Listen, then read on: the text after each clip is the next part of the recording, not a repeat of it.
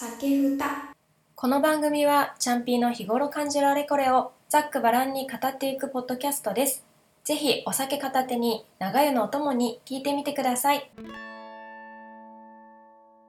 おはようございます。こんにちは。こんばんは。6回目の一人会です。今日も自分のペースで話したいことをのんびりお話ししていきます。ちなみに前回配信した飲み気さんとのコラボ会、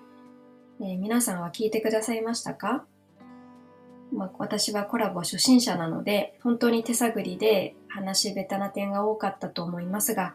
この回もこの回で良さがあったしまた聞いてない方はシャープ35をぜひお聞きくださいね。ちなみに飲み気さんもシャープ35回目の配信が私とのコラボでもう2人とも35同士っていうね本当にもう仲良しっていう認定でございます。では、本日も始めていきましょう。最近ちょっと思ったことがあって、最初にこちらを挟みます。流水音ってなんであの音なのかなっていう話なんですけど、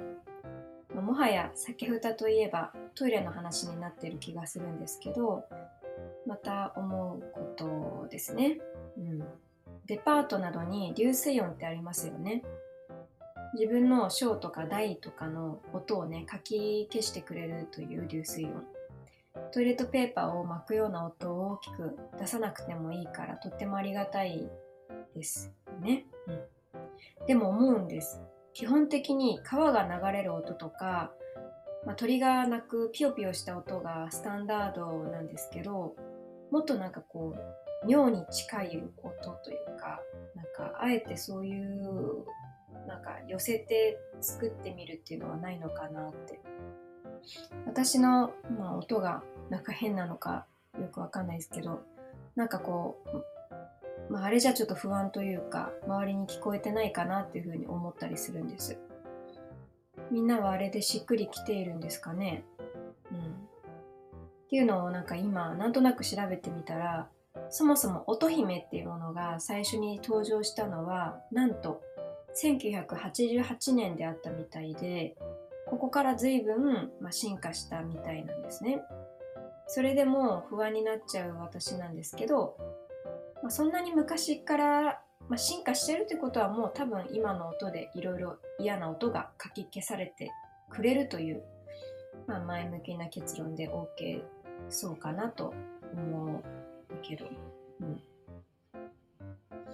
ちなみに、えっ、と、乙姫の開発の目的は節電、節約？節水か。で、例えば400人女性がいるオフィスだったら、なんと年間400万の水道代が節約できるらしいです。っていう、とうとう情報でした。全然くだらないというか、私の疑問ぶつけてみました。そんなことはもうどうでもよくて、今日は涙について考えたいと思います。えっ、と、皆さんは普段泣きますか？私は昔から結構涙、涙もろいので、ちょっとした CM とかドラマとか見るだけで、本当に泣くんですよ、感情移入して。か、お家の家族のなんか CM とか、本当にもうそれだけでも泣くし、ドラマのなんか予告とかでも泣いちゃうぐらい、本当にすぐ感情移入ができる女優タイプなんですね。ただまあ人に涙を見せることは本当に嫌いなので、映画やドラマを見ることは学生時代からもうずっと一人を意識していました。から結構ね、一人映画とかも行ってたし、友達と行くのってなったらもう本当にその子にも涙を見せることとかを許す、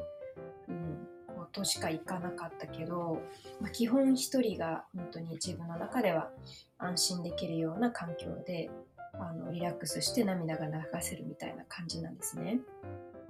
でもやっぱり最近はあの彼と同棲しているしさすがに隠しきれなくなったので普通に彼の前で映像を見て泣くことができるようになってきました。涙っていろんな種類があると思うけど私はどちらかというとプライドが高い方だからたとえ映画を見て流す涙も絶対に人に見せることを嫌っていました。皆さんはどんな感覚ですかね？感動の涙。悲しい涙。笑い涙。悔し涙。苦し涙。怒りの涙。いろいろありますよね。今涙について検索したら涙ってこの種類によって味が違うって出てきました。涙も役割があります。目の機能を保護する基礎分泌涙。外部からの刺激による反射涙。感情が高ぶることによる情動涙ですって。私は多分この反射涙がすごい多いのかなって思います。で悲しい時や嬉しい時に流す涙は甘くて怒っている時や悔しい時はしょっぱいんですって。私の場合反射的に流す涙が多い。でこれはなんか量が多いらしくてでなんか涙がちょっとだ味がしないみたいな感じなのかな、うん、でただ量が多いのを仕事から帰ってきた深夜に私は流すもんだから、えー、翌日の顔がもう終わってるんですよね。でいつの去年一昨年かな？愛の不時着をすごい好きで見ていたんですけどその時のシーズンはマジで地獄で毎日顔パンパンにしてねあの出勤していましたね。で毎回毎回職場の人に気使われながらちょっと顔どうしたのって何かあったのって聞かれてたけどただただ愛の不時着を見ていたっていうね、うん。なんで最近はこのドラマは多分泣いちゃうよなとか、まあ、思った日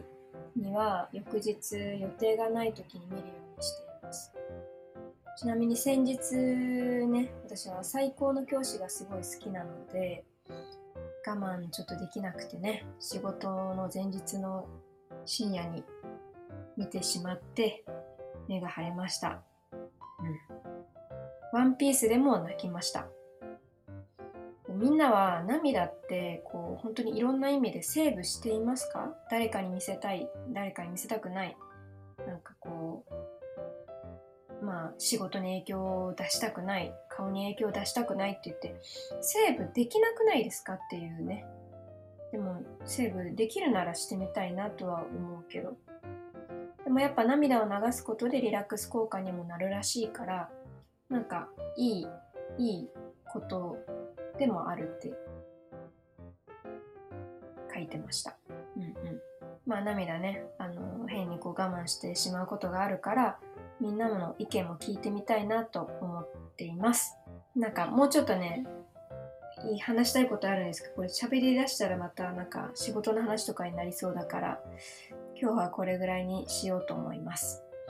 収録を取りためていないので、かなり焦っています。で話したいことも逆に多すぎるから何のエピソードっていうかに絞ろうかなみたいなのがずっと悩んで結局こんなにくだらない話しちゃったんですけどちょっとまた来週以降はきちんと決めていきたいと思いますなんかこんな話あったらいいなみたいなのあのお便りでも TwitterX でも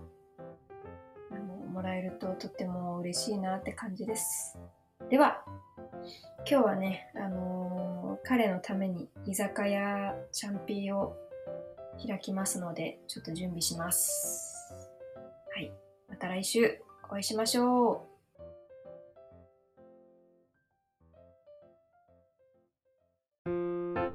ご清聴ありがとうございました。本日のお話いかがでしたか？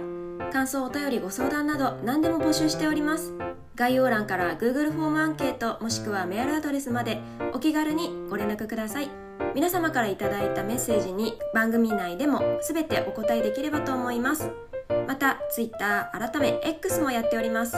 CHANPI アンダーバー DESHAD で検索。ぜひフォローもお願いします。ツイッターでは「ハッシュタグカタカナで酒ふた」でつぶやいてみてください。見に行きます。ではまた次回お会いしましょう。さよなら。